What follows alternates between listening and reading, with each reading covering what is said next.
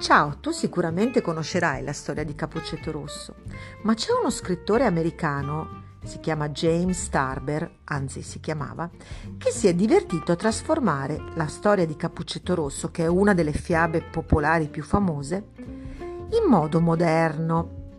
E come spesso accade, il finale è a sorpresa. Ascolta bene. Cappuccetto Rosso, XX secolo lupo aspettava un giorno, nel folto della foresta, il passaggio di una fanciulla che doveva portare un cestello di provviste alla nonna.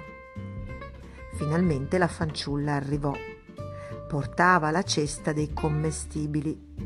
Porti quel canestro a tua nonna? domandò il lupo.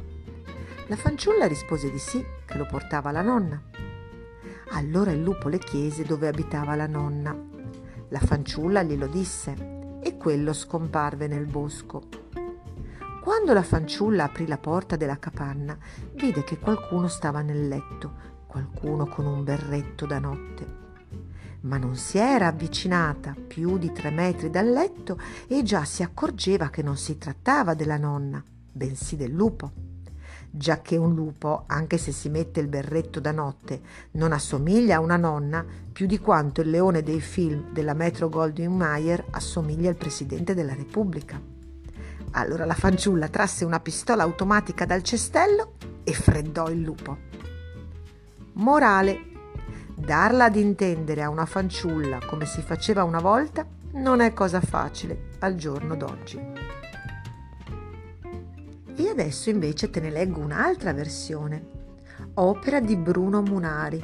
Munari l'abbiamo conosciuto già. Comunque, questo scrittore ha interpretato quattro cappuccetti, il verde, il giallo, il blu e il bianco. Il suo libro parte dalla tradizionale versione di Cappuccetto Rosso dei fratelli Grimm, ma prosegue con altre diverse versioni della fiaba che presentano gli stessi elementi la visita alla nonna, la strada pericolosa da percorrere e una paura da vincere.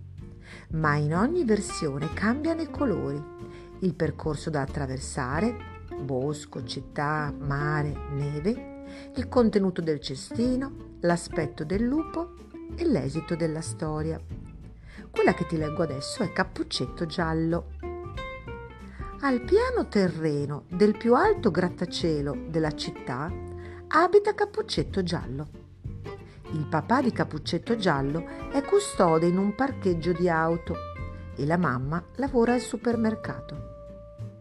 La loro casetta è piccola e la mamma la tiene molto in ordine, presto e bene. Ha perfino tempo di leggere qualche libro.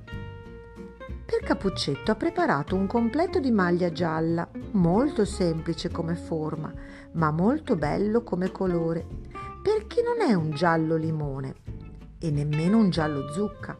È un giallo con dei riflessi di un altro giallo e molto morbido, come le piume di un canarino. Molti canarini vengono a trovare Cappuccetto Giallo perché lei mette sempre sul muretto del balcone le briciole di pane e così sono diventati molto amici e i canarini la accompagnano anche in mezzo al traffico della città quando Cappuccetto deve andare dalla nonna. Deve proprio andarci domani a portare un panierino di plastica gialla con dei limoni, dei pompelmi e una bottiglia di olio del Garda. Per andare dalla nonna, Cappuccetto deve attraversare il traffico della città, il che è molto pericoloso, come attraversare il bosco. Anche nel traffico ci sono i pericoli, ma Cappuccetto ha un piano segreto d'accordo con i suoi amici canarini. Ecco infatti alla fermata di un semaforo un lupo al volante di un'auto.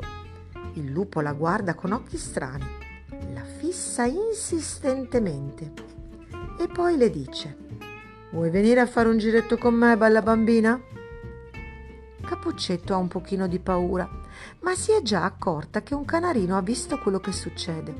Ha visto il lupo e sa già che cosa dovrà fare. A un cenno di cappuccetto, tutti i canarini vanno a posarsi e a svolazzare intorno al semaforo. Che confusione, nessuno vede più i segnali e si forma un ingorgo di traffico dove il lupo deve restare e non può più uscire. Cappuccetto Giallo attraversa tranquillamente la strada per andare dalla sua nonna. La nonna di Cappuccetto abita in un sottotetto di una vecchia casa. Ciao Cappuccetto! Ciao nonnina! Cappuccetto sta un poco con la nonnina che le racconta una storiella. Mentre Cappuccetto Giallo torna a casa, pensa alla storiellina che la nonna le ha appena raccontato. Una vecchia storia di una certa Cappuccetto Rosso e di un lupo che mangiava la nonna senza masticarla e altre orribili cose. Poveri bambini, pensa Cappuccetto Giallo, che storie piene di paura raccontavano quando la nonna era bambina come me. E Cappuccetto torna a casa con un pacchetto a righe blu che la nonna le ha consegnato da portare alla mamma. Cappuccetto ormai non ha più paura del lupo perché sa che può avere l'aiuto dei suoi amici canarini che la seguono. Alcuni si divertono a fare gare di velocità con un motociclista che passa in quel momento. Nel pacchetto di carta a righe blu c'è un libro per la mamma. Cappuccetto glielo consegna e poi le racconta la sua avventura, mentre i canarini volano fuori dalla finestra, volano da tutte le parti, fanno anche le capriole in aria. Sono tutti contenti perché hanno aiutato Cappuccetto Giallo a salvarsi dal lupo.